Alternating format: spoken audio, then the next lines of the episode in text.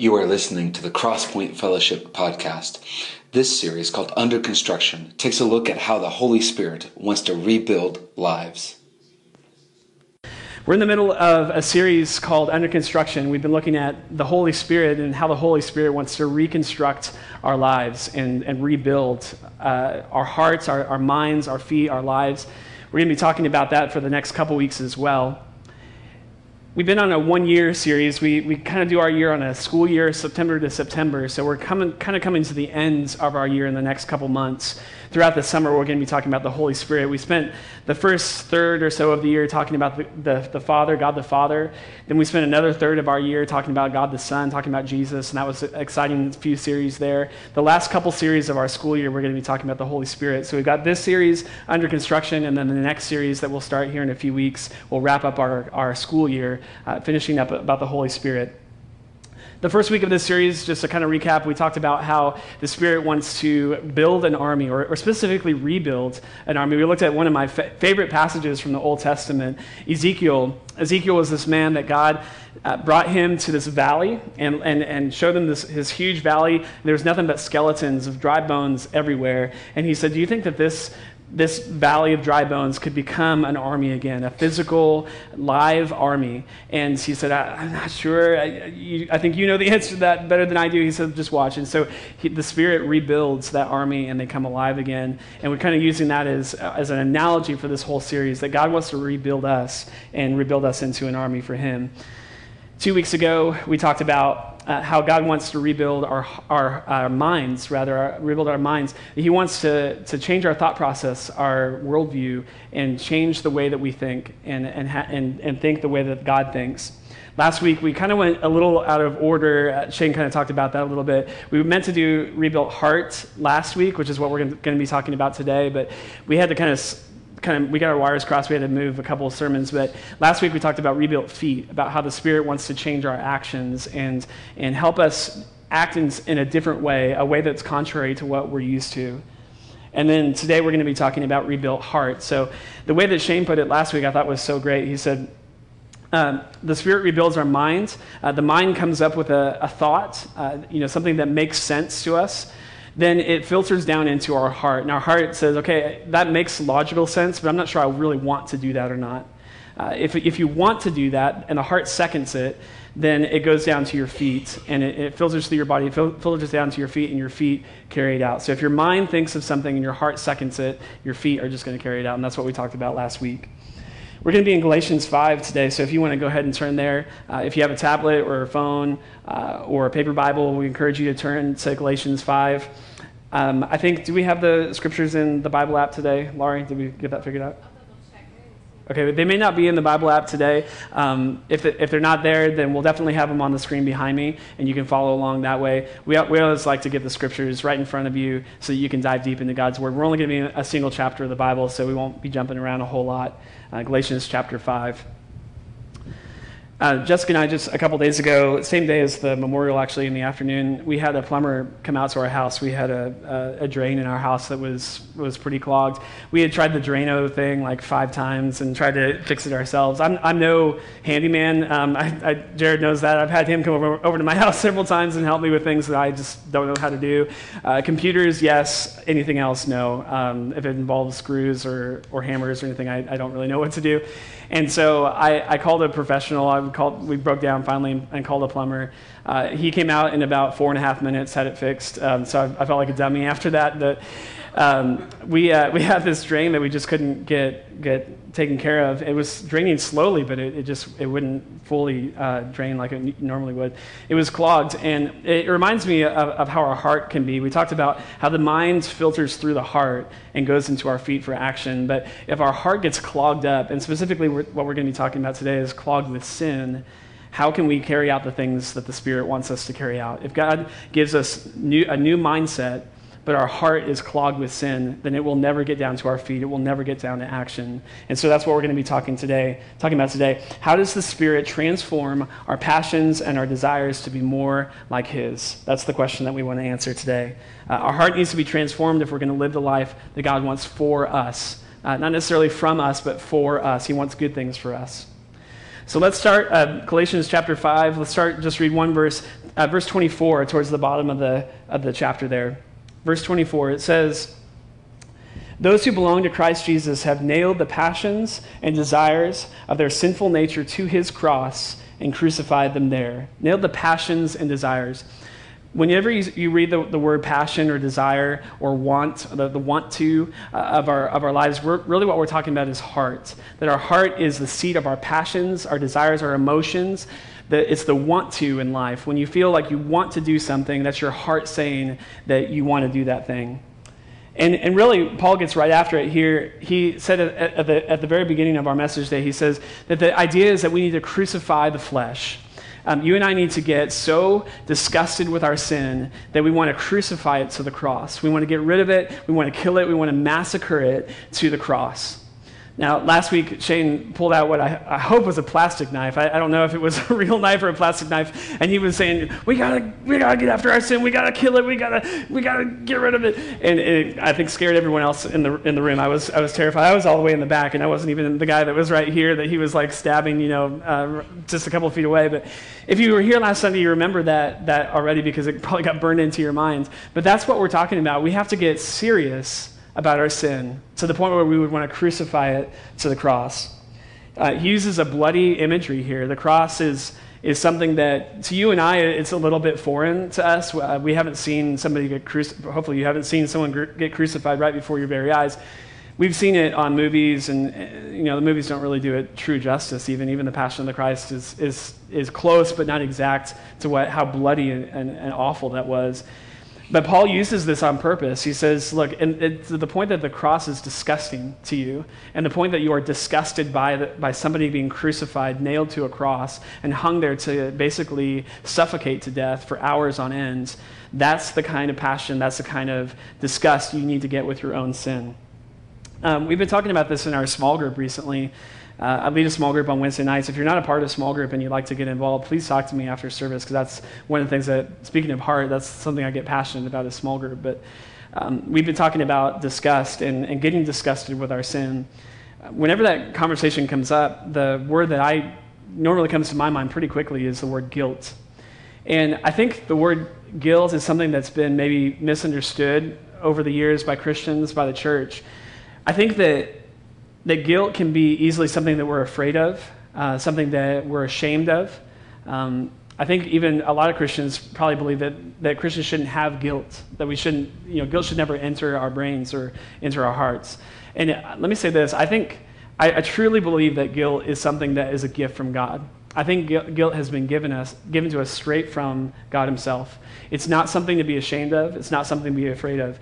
In fact, let me go so far as to say this I think that guilt needs to be something that you use as a tool. And unless you feel guilt over your sin, your heart will never change. I promise you that. Uh, my, my heart over the years has gotten desensitized to sin uh, to the point where if I come back to the same sin over and over again, I start to feel less and less guilty over it. And that's a dangerous place to be if you want your heart to be changed by the Spirit if you're sitting here this morning you're saying, yeah, there's, there's a sin in my life that I've just committed over and over and over again, I can't count how many t- thousands of times I've clogged my heart, my desires with that sin. Um, my, my prayer for you this morning, I hope that you're praying for this for yourself, is that God would give you, the Spirit would give you that guilt again, um, to use it as a tool to crucify your sin to the cross. So use it as a powerful motivator. Um, God wants us to get serious about our sin, and, and, I think you can use guilt and disgust as a tool to get, to get there, to, to get to crucify that. But what does the flesh look like? When Paul says we want to crucify the sinful nature to the cross, what's he talking about? I think he gives us a, a very pretty clear list um, just a few verses earlier. So let's read that, verses 19 through 21. We're going to go kind of backwards through the, the passage here. Verse 19, he says, when you follow the desires of your sinful nature, the results are very clear. It looks like this sexual immorality, all kinds of sexual immorality, impurity, lustful pleasures, idolatry, sorcery, hostility, quarreling, jealousy. Some of these are starting to sound familiar to you. Outbursts of anger, selfish ambition, dissension, division, envy, drunkenness, wild parties, and other sins like these. It kind of throws out a junk drawer term, just kind of et cetera, et cetera. Let me tell you again, as I have before, that anyone living that sort of life will not inherit the kingdom of God. That last statement is scary. We'll get to that here in a second. But first, let's, let's say this that these kinds of things, the list that you just saw up on the screen or, or on the Bible that's in your lap, these are the kinds of things that the sinful nature does by nature. These are natural for, the, for those who are living by the sinful nature.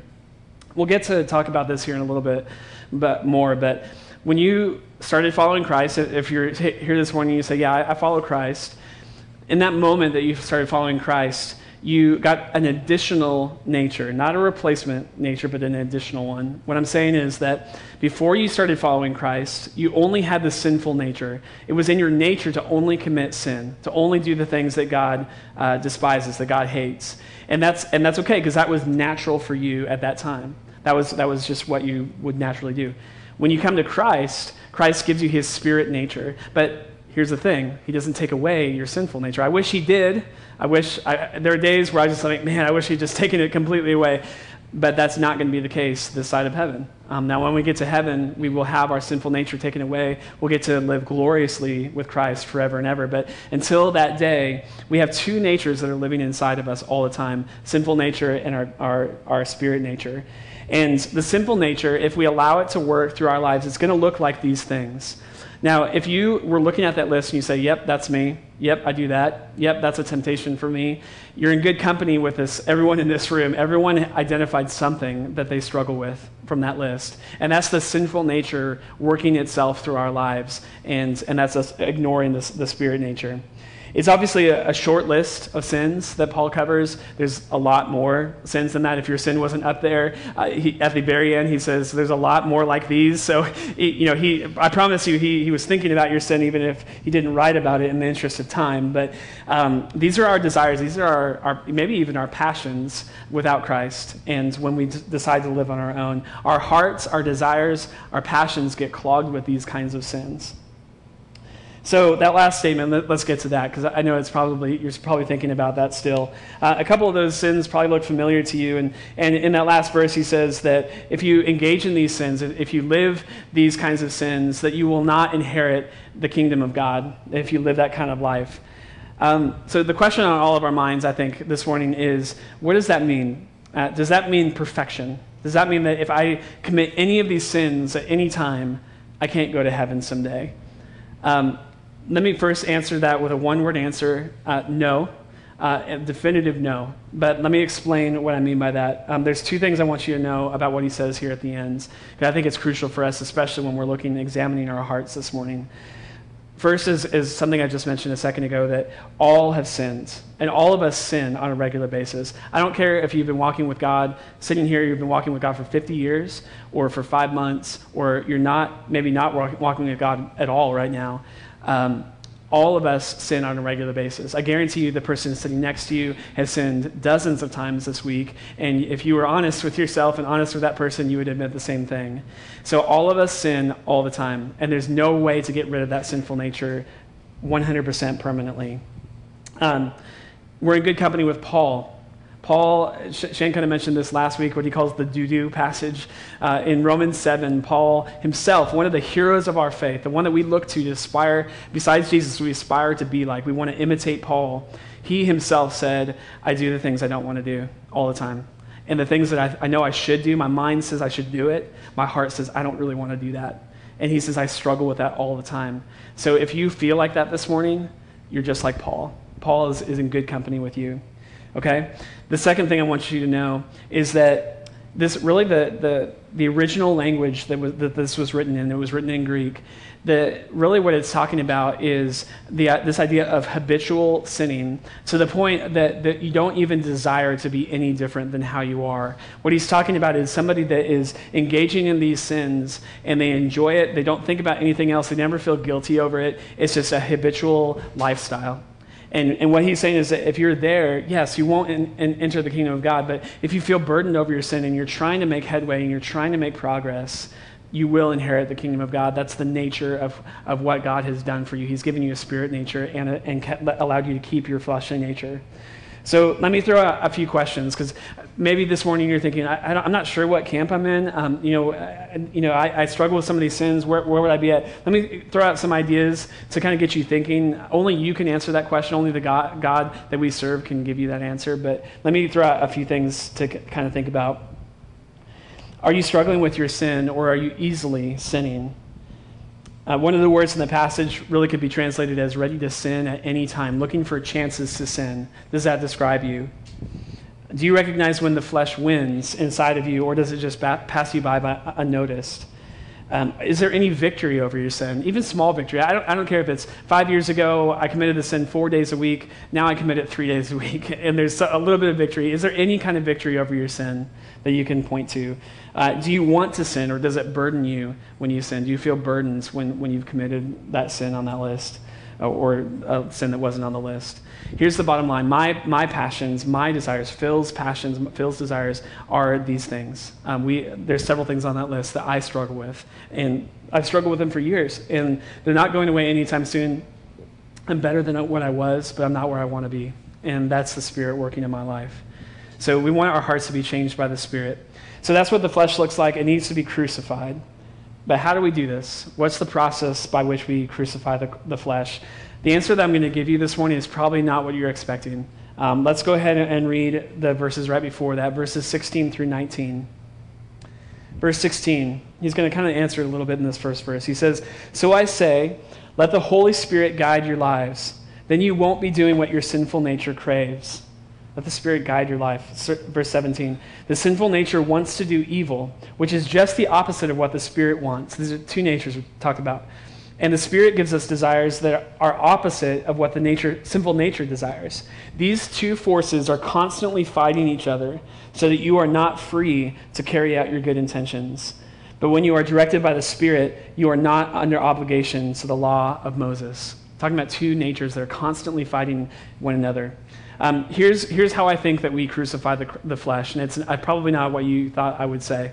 Um, that really what we're what we're after is switching from defense to offense. I think we're going to explain what that means here in a second. But um, I'm excited for football. I, every time the NFL comes around, I get I get pumped. I, I get excited for the Chiefs preseason. It doesn't matter. Uh, I, am I, I, got my brought my Chiefs cup this morning. I'm I'm excited for some football. Uh, it's going to be here in a few weeks, and and I, I can't wait those of you this morning who are uh, football fans or sports buffs or whatever, let me ask you a question. Crowd participation, I want you to respond.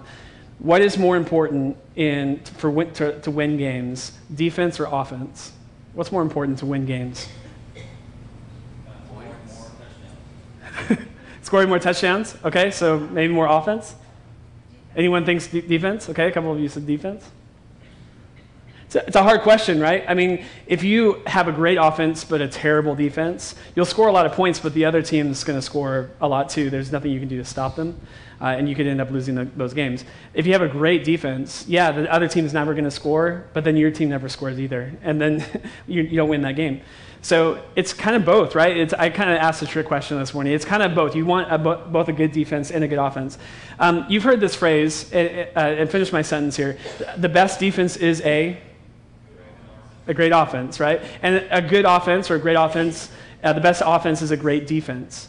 What does that phrase mean? What participate, crowd participation? What is that? If I said a best defense is a great offense, what is that? What is that? What am I trying to say to you when, when I say that? Teamwork. Yep. Both both working as a whole.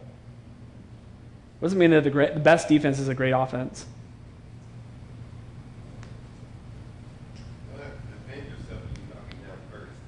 What's that? Yes. Okay. Good. So, so if the defense is doing its job, um, if they if they are keeping the other team from scoring, uh, the offense doesn't really have to work as hard. It, it, you know, when, when they take the field, when the offense takes the field, um, if there's no points on the board, yeah, you have to work to get some points on the board, but you're not as afraid. You're not having to go after it as hard. So the offense wants the defense to do well, and vice versa.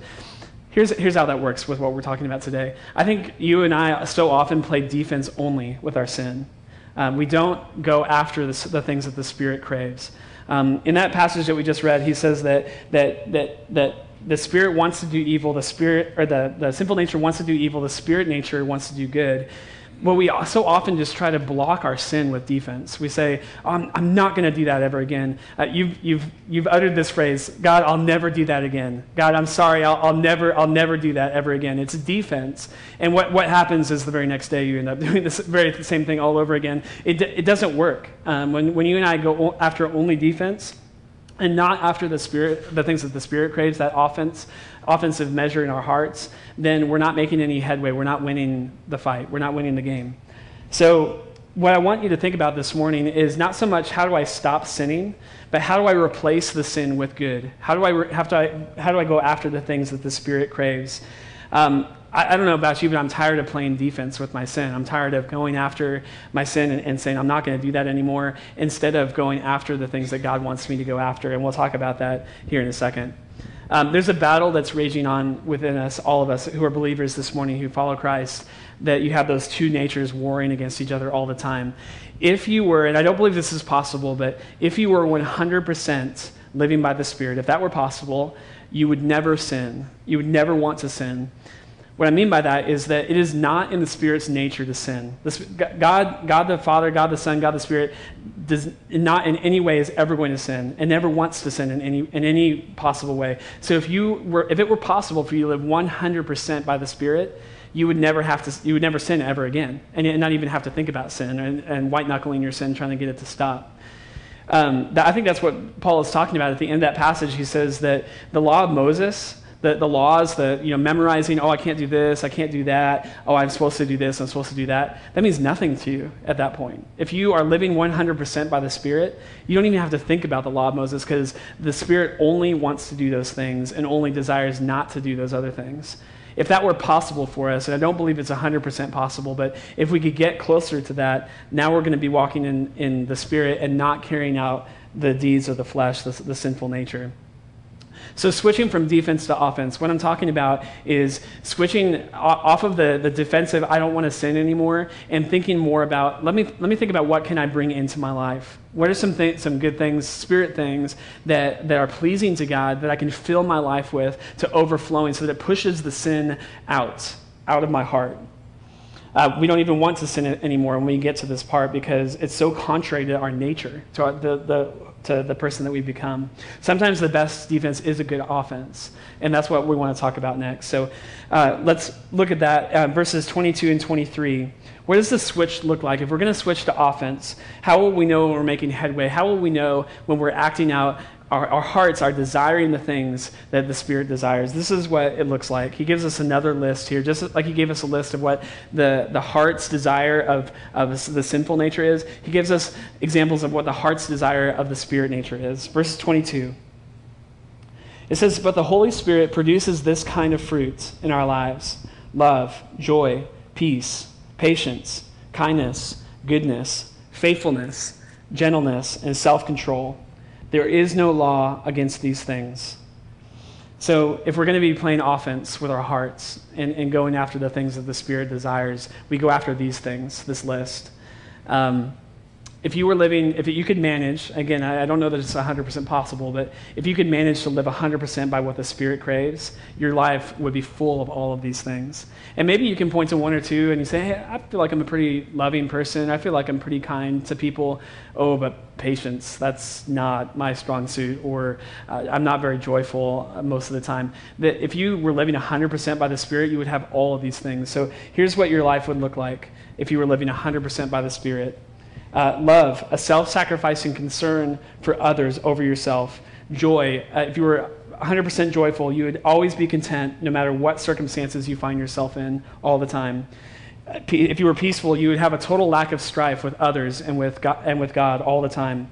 If you were 100% patient, uh, that person that gets on your last nerve for years and years and years and years, uh, you would never be at, at, at, strife with that person ever. That person would never uh, get, get the best of you uh, kindness, you would be treating people only with mercy. Even the people that deserve otherwise, that don't deserve mercy, you give them mercy as well. Goodness, you'd be generous to people who don't deserve to be generous, that don't deserve any kind of generosity. Um, faithfulness, you are rock steady, unbudgeable, un, uh, unmoving, dependable. Gentleness, you're humble, you're teachable, willing to back down from an ugly fight. When a, when a, a chance to put up your dukes comes up, you don't take the chance. Self control, uh, you know, pretty self explanatory. It just means that your actions are always under your control all the time. There's nothing that you would do that, that just seemed, didn't seem like you. The last statement that he says, uh, that's still up on the screen, that says there's no law against these things, what he's saying is that there's no government worth its salt in this world that's ever going to outlaw any of these things. Imagine if, if we, read, we were watching the news and we saw that a government in, somewhere in, in the other side of the world said, uh, no more faithfulness, no more goodness. Uh, love is illegal at this point. Uh, you know, no, no more, uh, no more peace, only war from this point on. Uh, no government worth its salt is ever going to outlaw any of these things things. You know what that tells me? That, that that's just not, that sounds, seems so unnatural. We can't even imagine a government trying to outlaw any of these things. That God Himself, God the Father, God the Son, God the Spirit, has wired the world to work this way. The, the world that we live in is, is geared, is built, is our DNA is such that the Spirit uh, wants these things. And so we, deep down, even if you're not a Christian, even if you don't follow Christ, these are things that you want for your life. These are good things. And the world itself agrees on that. So we get natural spirit desires and we go after that. Um, this is a, a, reconstruction, a rebuilding of our heart, a rebuilding of, our, of the DNA of our passions, our desires, the things that we seek after and it's something that that is is difficult to achieve. You know, this list is is like I, I, see some of those. I'm like, I could never do that. I could never be that person. And that's something I will always struggle with. But the Spirit says, no, I can change your heart. I can change your desires to be more like mine, and that's what I'm going to be praying for this morning. So how do we how do we increase these desires? Those are all well and good. You know, those are that's a, a great um, you know thing to aspire for. But how could we ever get closer to those things if we're not white knuckling our sin? If we're not trying to break sin and stop it in its tracks, but we're going after these things? How do we go after these things? I mean, can I just magically produce more joy in my life? How, how am I supposed to produce these things? Uh, what we talk about here at Crosspoint, we've been talking about it quite a bit in the, especially through this series um, the last month or so. We've been talking about the three tools. And, and if you've been here the last couple weeks, you probably know, um, have probably have them memorized by now. But um, let me remind you what the three tools are. The three tools that we go after, that we want to produce more spirit nature things in our life, are is Bible, prayer, and community. So Bible is just as simple as this: it's getting into your Bible on a daily basis now, I don't care if it's three minutes, seven verses, one chapter, I don't care how long it takes you. Just spend five minutes, three or, four, or five minutes. Some of you will spend more time than that, but spend a little bit of time in the Word every day. Uh, in my life, I'll just give you a personal testimony. In my life, this, the times in my life that I've struggled with sin the most, as a believer, not as you know before I came to Christ, but as after I came to Christ, the times that I've struggled with sin the most, and I've clogged my heart with those desires, have always I could always point to those times as times I was not in God's Word. Uh, in fact, I, the times that I've been in God's Word the most have always been the times where my sin has been the least. Um, I thought about John the Baptist this week. I was thinking, in kind of doing the last minute prep for this message. John the Baptist has a very interesting phrase that he says towards the end of his ministry. Most of you know John the Baptist is the guy who's was contemporary with Jesus. He was actually related to Jesus in a, in a family relationship with him. And yet he looked at Jesus as Savior, Messiah, the coming King, the one that was promised to, to Israel. And he preached about him, said, you know, if you want to know what, what, what salvation looks like, look to this man. And he pointed to him throughout his whole life up to the point that he was beheaded. And in the, in the last part of his life, talking about Jesus, he said this He said, He, Jesus, must increase and I must decrease. He must increase and I must decrease. That's offense and defense. He says, It's not enough for me to decrease. He's got to increase in my life. I think one of the ways you do that is through the Bible uh, through reading God's word. If you're not engaged in God's word, even just for a couple, I don't care if it's a couple minutes a day, um, get into God's word, let it speak to you. God has to, so the Spirit has to increase in your heart for you to desire the things of the Spirit, and you've got to let yourself do that. Second is prayer. If you're not praying to God, if you're not crying out to Him and saying, I hate my sin, I know you hate my sin, I hate it too. I want to be different. I want to want these good things in my life. You've got to be crying out to Him and asking Him to help to help you th- with those things. You cannot do it without Him. And that's, if you're doing it without Him, you're only playing defense. And then third is community. Uh, you can't do it alone. Um, yeah, you need Jesus. You need the Spirit to help you. That's prayer. But you need each other. The people that are around, sitting around you, small groups and one-on-one uh, disciple-making relationships here at Crosspoint. These are the ways that p- people are going to encourage you to keep fighting the good fight. That war that's that's inside of your heart all the time. The nature is fighting against the sin, the, the sinful nature is fighting against the spirit nature, and vice versa. You've got you cannot fight that fight alone. So you need others around you to help you. Um, talk to other people, uh, confess, um, you know, engage with them and say, how, how did you co- overcome this? How can I get more love or more peace in my life? What, what works for you? What, how have you overcome these things? You're going to need people to ch- help you change your heart. Um, last thing this morning, and, and it's been a, a, word that was in our songs this morning, and I've kind of been, it's kind of been the underbelly of what I've been talking about this morning, but I haven't actually uttered the word yet. Um, but really, the, the, I, I feel like the theme of everything that we've been talking about this morning is freedom. We want to be free from our sin. We want to be free to want and desire the things that the Spirit wants. Let's read, read, a couple more verses. One that we already read, we'll read it again, verse 17, and then also in verse 25.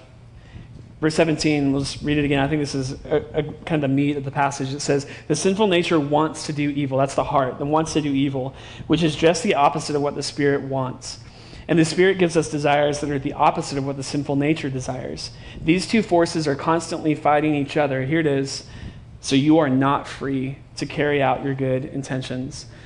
What he's saying is, is you have good intentions. Your mind says, Yeah, this is a smart thing to do. Yeah, that makes sense but you're not free to carry out those intentions. Your heart doesn't want to do those things, so it never gets down to your feet. Your heart is so clogged with sin. Talking about the plumber, you know, we need to cleanse out the sin that's in our heart. Um, that you're not free to carry out the good intentions that you have in your mind. And then verse 25, and I'm going to paraphrase this a little bit differently than what's on the screen just to make it, make it more applicable to us. But basically, what he says is, But if you live by the Spirit, if it were possible to 100% live by the Spirit, you will follow the Spirit's leading in every part of your life. That is freedom. Verse 25 is all about the freedom that you and I can enjoy. So, the last point this morning is start to walk in freedom. That's what I want for you this morning to be able to say, Look, I'm free. The sin that has been bogging me down, um, the lack of spirit desires, the lack of love in my life, the lack of joy, the lack of peace, patience, kindness, all those things that we listed that is not what I want. And I want to walk in that kind of freedom to be able to not do those things and to do those things that the Spirit would so infiltrate my heart that that, that just becomes my nature to do those things or to not do those things. Um, verse 17, he says, You are not free. And, and I would say that to all of us this morning. You, you, deep down, you are not free to carry out your good intentions. Now, when you come to Christ, when you become a Christian, you enjoy some freedom. I, I, truly believe that in that moment, when you say yes to Christ and say, Yes, take over my life, you enjoy some level of freedom there, but you don't enjoy 100% freedom. That's a process that the Lord, for whatever reason, allows us to go through for our entire life, and it's a lifetime race that we run. Um, but we will not achieve 100% freedom this side of heaven. Um, I want us to be 100% free this side of heaven or as close to it as possible. Um, I'm tired of being in bondage to sin, aren't you? I'm tired of saying yes to sin every time it comes knocking down on the heart, the door of my heart, aren't you? I'm tired of doing the things that God hates, even though the Spirit, who God loves, is living inside of me all the time. Aren't you? Aren't you tired? The Spirit is trying to change our passions and our desires, our hearts, in every part. Verse 25 said, every part of our lives. Every part. Will you let him switch you from defense to offense and start to change what you want to do? We talked about the minds a couple, couple weeks ago, about how we need to think differently. But today we're talking about our desires. If you want to want different things, the Spirit can help you do that. And He wants to do that by rebuilding our hearts. So if, if you're here this morning and you're just checking out Jesus, you're not quite sure about him, you're not quite sure about a relationship with him, not sure about the church, um, I, you know, we've been talking mostly to Christians this morning, but I, I, think this is a great Sunday for you to be here because I want you to get a little bit of an inside scoop of what Christians really are. Um, I think it's easy to, to view Christians as people who think that they have their, all their act together and, um, you know, they don't stink at all, and uh, they don't sin, and they don't struggle with anything anymore because they're a Christian, they're perfect. Uh, I can tell you, if, if, you didn't, if it wasn't abundantly clear from the scriptures that we read this morning, um, that is absolutely not true. We struggle, we struggle with sin daily, just like you do. Um, it is a part of our nature, just like it is yours. We just happen to have an additional nature that's fighting against that and, and struggling with that. So, if you want to know, if you're if you're not a believer this morning and you want to know more about how the Spirit can rebuild your heart and change you from the inside out, we want to talk to you about that this morning. I, I would love to share with you about how the Spirit has rebuilt my heart and changed me, and He can do the same for you. I know He can.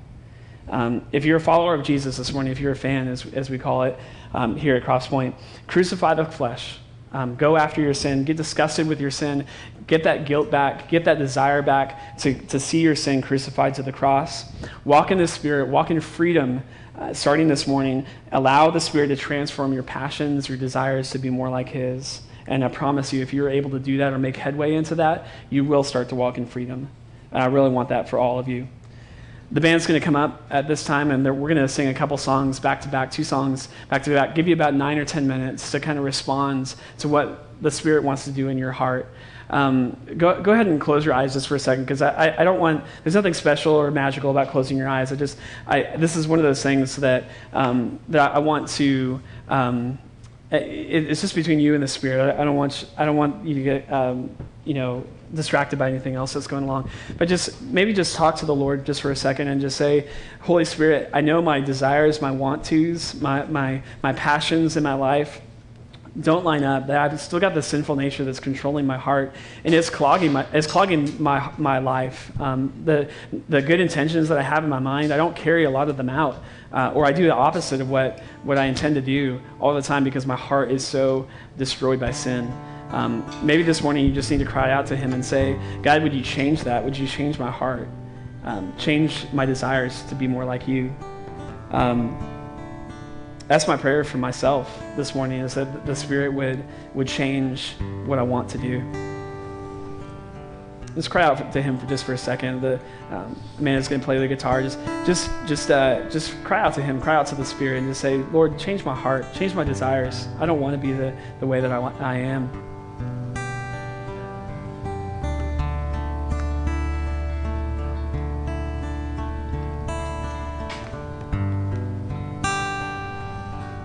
He wants to rebuild, He wants to change your desires to be more like His.